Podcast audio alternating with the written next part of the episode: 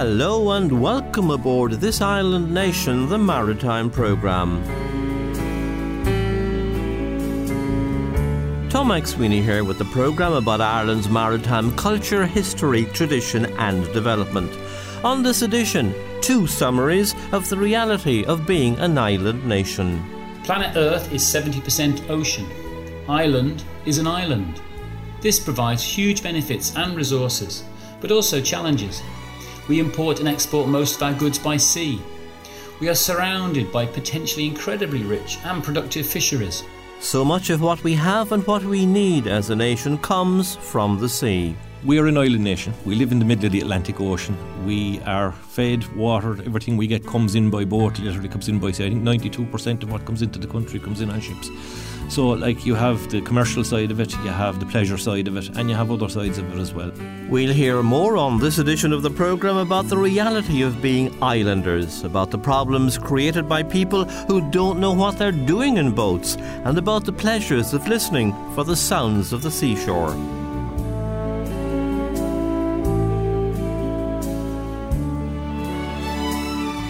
This island nation is Ireland's maritime radio programme coming to you from the studios of CRY 104 FM in Youghal on the banks of the famous River Blackwater on the East Cork coastline. And bringing together through the National Community Radio Network the maritime community around Ireland, an island people, a community bounded by the sea around us. And you're very welcome to contact the programme. The phone number is 0872 555 197 and email thisislandnation at gmail.com. That's phone 0872 555 197 and email thisislandnation at gmail.com. Do send me your opinions, news, views, and comments about maritime matters.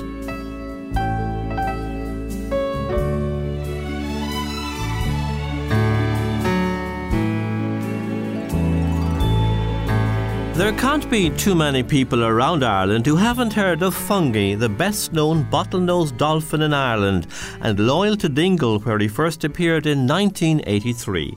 That's 37 years in the County Kerry harbour, which has put him into the Guinness Book of Records as the longest living sociable dolphin on record, and now the first of 114 solitary living and mostly bottlenose dolphins around the world, known to be engaging with humans. At this stage, say experts in this sphere, Fungie must be nearing the 40 year lifespan associated with his kind, though that could go to 50 years. But everyone hopes he'll be around for many more years. And from Fungie, it seems natural to go to Dr. Simon Berrow, Chief Executive of the Irish Whale and Dolphin Group, from whom you heard at the opening of the programme as he defined planet Earth. So is he optimistic or pessimistic about the future of our planet. Hmm, maybe teetering towards the latter. They say we have 10 more years before climate change reaches a point of no return, a tipping point which could lead to profound and irreversible catastrophic changes in our life support systems. Biodiversity loss was supposed to be ended by 2020, but the current rate of global diversity loss is estimated to be 100 to 1,000 times higher than the naturally occurring background extinction rate and is expected to grow further in the coming years. As we enter a new decade, does this provide a new start, a new beginning to build a sustainable future for us and those species we share this planet with? I'm not too optimistic. It's not like we don't know what to do. Many citizens want to do the right thing, but it's very difficult when we need a fundamental change to our structures and institutions, as well as our mindset. Planet Earth is 70% ocean. Ireland is an island. This provides huge benefits and resources, but also challenges. We import and export most of our goods by sea. We are surrounded by potentially incredibly rich and productive fisheries. Energy from offshore wind, wave, and tidal resources could provide many times our energy requirements if only we could capture and store it. In the short term, we need fundamental changes to our fisheries management, driven by natural constraints and not by economic or political bargaining. Surely we can develop strategies to only remove the surplus, those individuals which are old enough to have bred a number of times, and not deplete the breeding population. Can't be that difficult. Can we not use methods that do not destroy habitat purely to remove a single or a small number of species from a complex ecosystem? Surely we are smart enough to achieve this. We need immediate designation and management of marine conservation zones. The target should be at least 30% of our island's inshore waters and 50% of our offshore waters, where fishing, farming, and prospecting will be managed sustainably or prohibited. Offshore wind farms will be rolled out at an incredible rate over the next decade. But can these be designed and situated to provide additional benefits from artificial reefs and habitats and no take zones, as well as providing energy? Stop prospecting for oil and gas, which should be left in the ground and not dug up just to be burnt. Foreign navies must stop killing our whales while playing hide and seek between submarines and warships in our waters. We already have legally binding legislation requiring us to achieve most of these objectives, but still progress is at very best slow, too slow. We have some financial structures in place to fund the cost of transition to these new techniques. But there's no real desire no political leadership, and a fair bit of apathy by us, the stakeholders, to really change the course we are on. We are all on the same planet, and we will all suffer the consequences of our failure. I hope my pessimism is ill founded, and we, as a resourceful and cooperative species, will make the right decisions and sacrifices to change the current bleak future on planet Earth and the island of Ireland. This is Dr. Simon Berrow of the Irish Whale and Dolphin Group for this island nation. John Innes retired from the RNLI, the lifeboat service, after three decades of service at the lifeboat station here in Youghal, helming its inshore rescue boats. During his RNLI career, he was involved in saving 34 lives at sea. And the reasons for call-outs have changed, and he has some strong opinions about pleasure boat users. We'll also hear his views about being an island nation, as he told Justin Marr. You would definitely have seen, I suppose, in the last 15, 20 years, a huge swing towards pleasure boat. It was probably a trend that was happening elsewhere before it began happening here in Ireland. I would have said the boom maybe brought a lot of it on, you know, people buying boats to do something in at the weekend, and then that just, I, my friend bought a boat, I'm going to buy a boat, so you had a bit of that. I think fishing has declined. I suppose in general it has, and, and that's the reality. But um, you would have noticed a shift from that type of a call out more towards the pleasure boat type of a call out situation. And I would imagine if it is a pleasure boat situation that these people may not be the most experienced seafarers. Are there any particular common call outs that are things that could have been avoided? Yeah. Um, I think insurance companies are driving the turn in this in a huge way, you know, because there's no real legal structure to. You can go into a boatyard, buy a boat, take it away home, stick it in the water, and go out in it without any training, which to me is madness you get the guy who reads it in a magazine and thinks he knows it all and off he goes and he doesn't have a life jacket on board and he doesn't have a radio to call for help and he's out there and he's ringing his mate because he's broken down. And his mate is ringing us and the information you get is very very scant. I mean look I've been out in shouts where we've been sent completely to the wrong end of the bay looking for something that was at the other end of the bay. And I can recall actually one funny situation one evening. We were um, a friend of mine had bought a new boat and he asked me to go with him just to get the boat up and running and get comfortable in the boat. And as we were heading down past the lighthouse we came across a speedboat that was stopped in the middle of the channel, and the two guys had an AA road atlas out, and they were looking at it and they were scratching their heads. So we went over to them and we had a chat with them, and it became very obvious they were the ones who hadn't a clue. And I remember them pointing at the lighthouse, going, "That's Roche's Point, isn't it? Isn't Cork up there?" And I went to the guy who was with me. I went, "Just get out your phone there and call the lifeboat." They'd run out of fuel and um, they thought they could paddle for Cork, even though they were at the entrance to Youghal Harbour. But the penny didn't drop that the lighthouse was on the wrong side of the harbour even to begin with, you know. But, you know, bringing a boat from, I think it was Dungarvan that came from heading towards Cork, they managed to get as far as Youghal before they ran out of fuel and got lost. That could have been very nasty because if they had gotten further, there's a long gap between here and Ballycotton, and there was a lot of very, very lonely spots out there between here and there. And you could have had every lifeboat on the coast, helicopters searching the coastline looking for these guys at 11 o'clock at night in the dark. We happened to stumble on them at about quarter to nine in the evening, and um, they were lucky that we did, you know. But it's typical of what you do tend to find with the, the pleasure boater. Um, I mean, the structures exist, you know, the, the RYA and the, the Irish Sailing Association have structures there for people to go and do training courses, but training courses take time and it can seem cumbersome. It's not. It's actually quite good fun, but um, that's the trend that you do tend to see that lack of knowledge, lack of equipment, lack of how to use the equipment, um, and very often they just don't have the gear and they don't understand what they're doing with the equipment that they have taking it out into an environment where it's not meant to be. Finally, John, 30 years, it's a very long time to commit to something like that. What has kept you in the RNLI for three decades? Um, we are an island nation. We live in the middle of the Atlantic Ocean. We are fed, watered, everything we get comes in by boat, literally comes in by sea. I think 92% of what comes into the country comes in on ships. So, like, you have the commercial side of it, you have the pleasure side of it, and you have other sides of it as well. I mean, we had a sailing school here in Youghal a few years ago, it didn't work. It didn't have the critical mass to sustain it.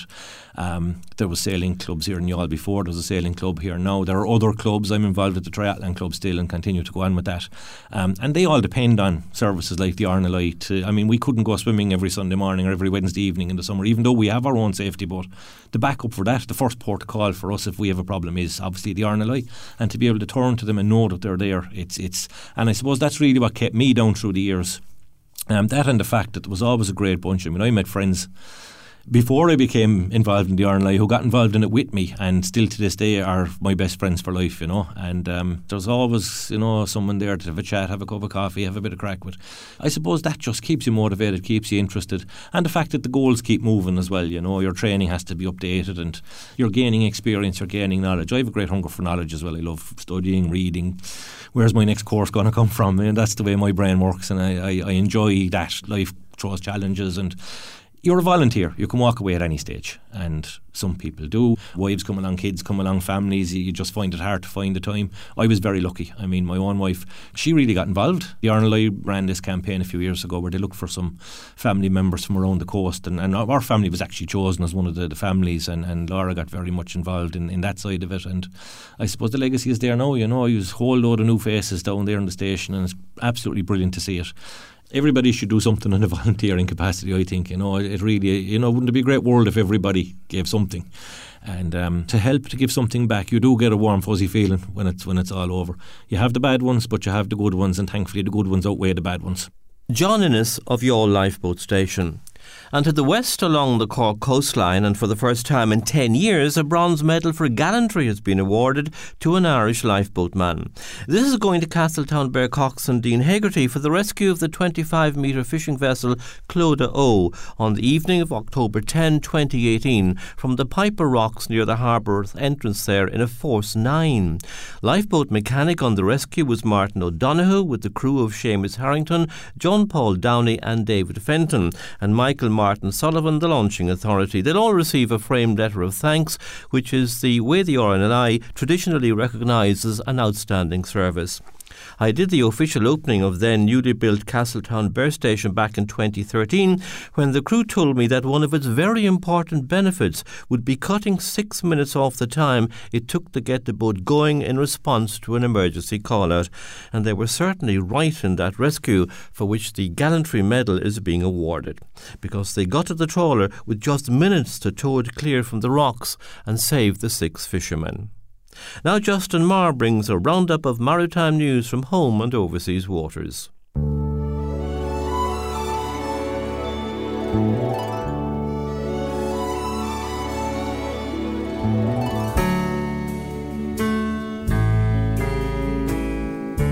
First, on home waters. In Dún Laoghaire, County Dublin, a feasibility study is going ahead on the proposal by two water sports organisations the National Sailing Association Irish Sailing and the Irish Underwater Council, who've joined with Dún Laoghaire Rathdown County Council to launch an €8 million Euro plan for a national water sports centre. Government approval has been given to the plan together with a €400,000 Euro grant for the study. The three organisations have proposed that the campus should include a centre for community water sports activities, a public slipway, and a high performance coaching centre. It would also be a base for hosting international events. On Northern Waters, there's a new arrival based at Bangor Marina. This is the boat called Seabird, which has a special purpose. It's owned by the environmental charity called Citizen Sea, which is being supported by Ards and North Down County Council. The boat is a 17 metre, 40 ton former herring fishing boat dating from 1969. Citizen Sea has been created by marine conservationist Jen Firth and master shipwright Tony McLaughlin, who say they started the charity to inspire others to engage with the marine environment and raise awareness through science, education, and research. They intend Seabird to be a research and education vessel and an ambassador for the natural marine and coastal environment. Another new boat due in Irish waters is a yacht costing around 140,000 euro. This is the first yacht of a new production from Jeanneau, 34 feet long, called the Sunfast 3300.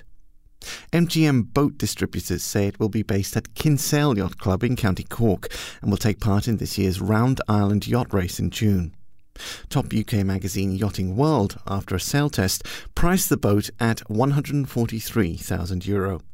It has been built by an infusion moulding process, claimed to give exceptional rigidity, with considerable weight reduction and which can be adapted for single handed, double handed, or fully crewed racing.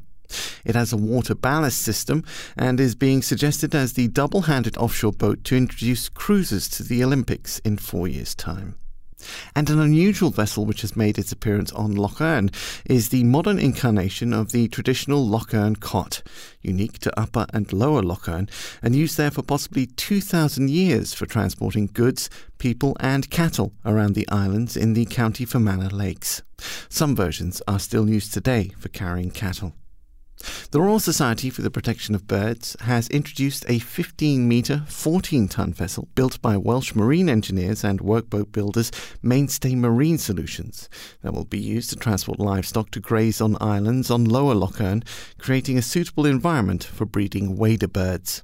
The new boat, funded by the special EU programmes body through the Cooperation Across Borders for Biodiversity project, is named Joe McGee, in tribute to the Society's former warden for the lakes.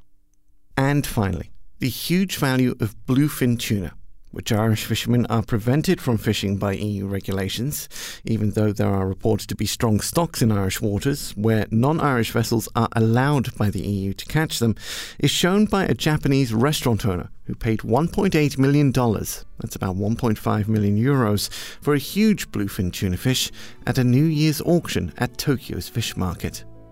It was paid by Kiyoshi Kimura, who calls himself the Tuna King and runs a large restaurant chain in Japan. The tuna weighed 608 pounds.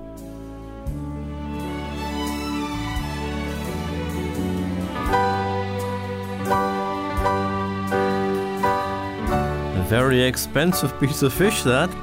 Justin Marr reporting. This programme is also broadcast on the monthly audio programme of the National Council for the Blind. And in this month's report from Birdwatch Ireland, which looks after birds and seabirds, of course, we hear about the launching of a new project to help the visually impaired. Niall Hatch joins us from their headquarters at Kilcoole in County Wicklow. We often talk about the pursuit of birdwatching, but that in itself is a somewhat inadequate description.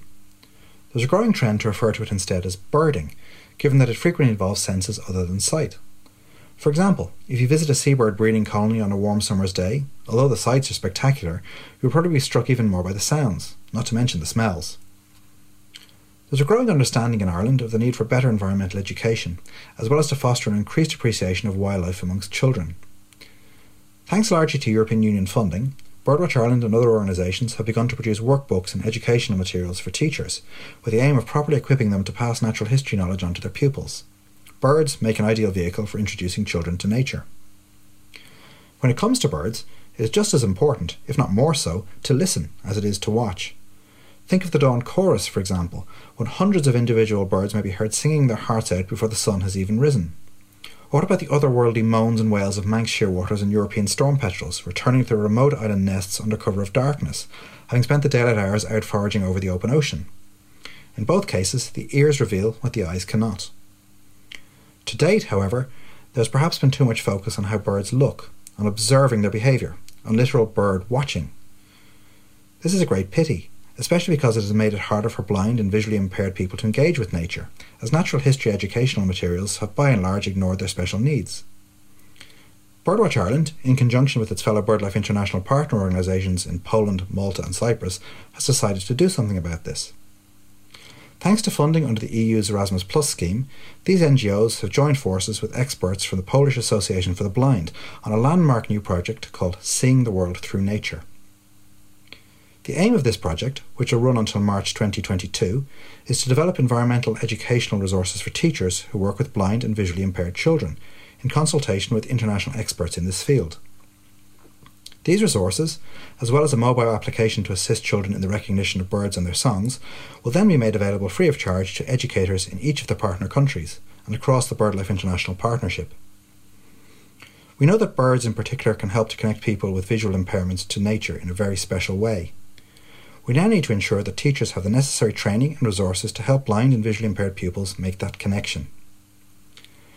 The project will build on the successes of other recent environmental education initiatives that have involved the BirdLife International Partnership, most notably the award winning Erasmus Plus Empowering Teachers and Pupils for a Better Life Through Nature project, which concluded in 2018, culminating in an international workshop for teachers at Maynooth University and the production of detailed teaching resources for educators and youth workers. The project is still in the early planning stages, but it is already clear that Ireland's world class seabird populations will play a starring role. If you've never taken the time to experience a seabird colony before, may I suggest that you take the time to do so this summer.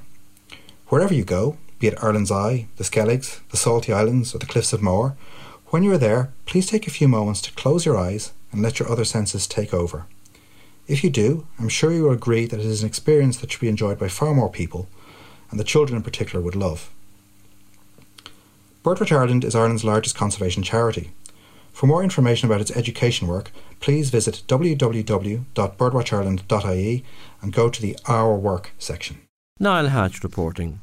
And to conclude this edition, a ballad about Edward Bransfield, the Irish seafarer who first set eyes on Antarctica and who's being honoured with a new memorial on the outskirts of his native village of Ballinacurra in East Cork, composed and sung by Cliff Wedgbury.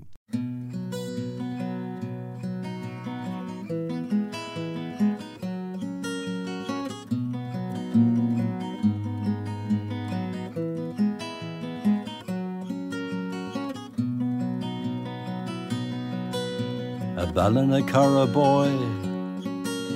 The press gang took one day to force him into service on the sea. Just a country lad at heart, they marched him far away to serve the king, sailing on the sea.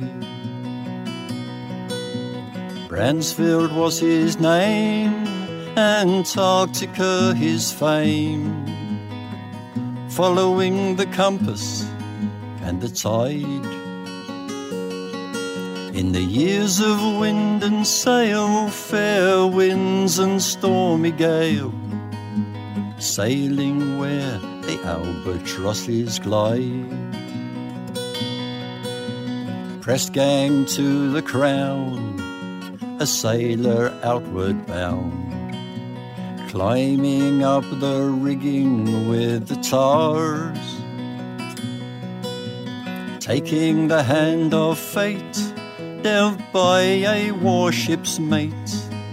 At home amongst the rigging and the spars. Bransfield was his name, Antarctica his fame, following the compass and the tide. In the years of wind and sail, fair winds and stormy gale, sailing where the albatrosses glide.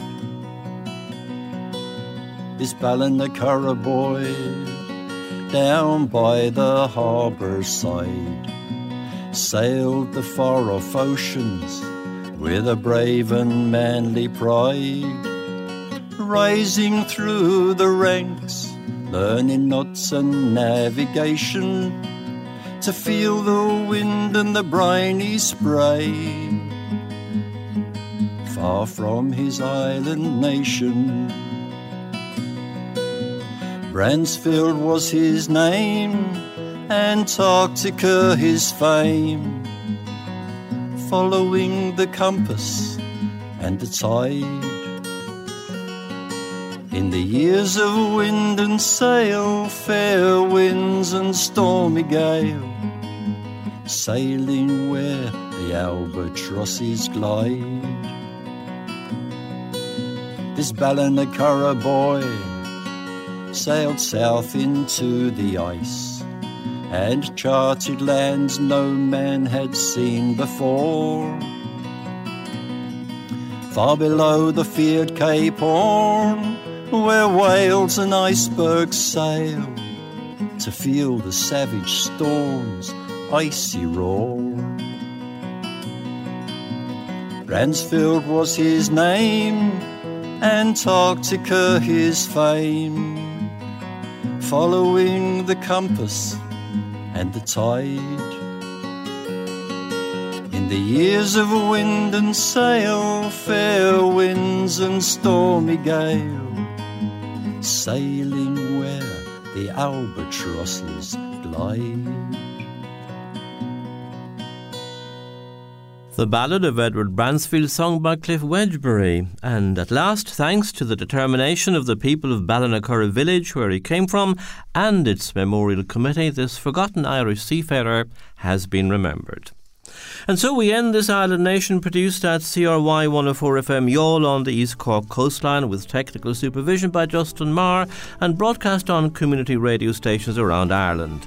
In Dublin on Near FM, Dublin City FM, Liffey Sound and Dublin South. On Dundalk FM, Athlone Community Radio, in Galway on Connemara Community Radio and Kinvara FM on Radio Corca Baiscinn in Clare, Kilkenny City Radio, West Limerick 102 FM, in Mayo on Community Radio Castlebar and Erris FM Belmullet, Cork City Radio, West Cork FM and Community Radio Bear Island. Podcasts on iTunes, Mixcloud, SoundCloud, Spotify and the MarineTimes.ie. Wherever you've been listening, thank you for being part of the maritime community on Community Radio. The programme email address is thisislandnation at gmail.com, phone and text 0872 555 197. That's email thisislandnation at gmail.com, phone or text 0872 555 197. Until our next programme, from me, Tom Sweeney, the usual wish of fair sailing.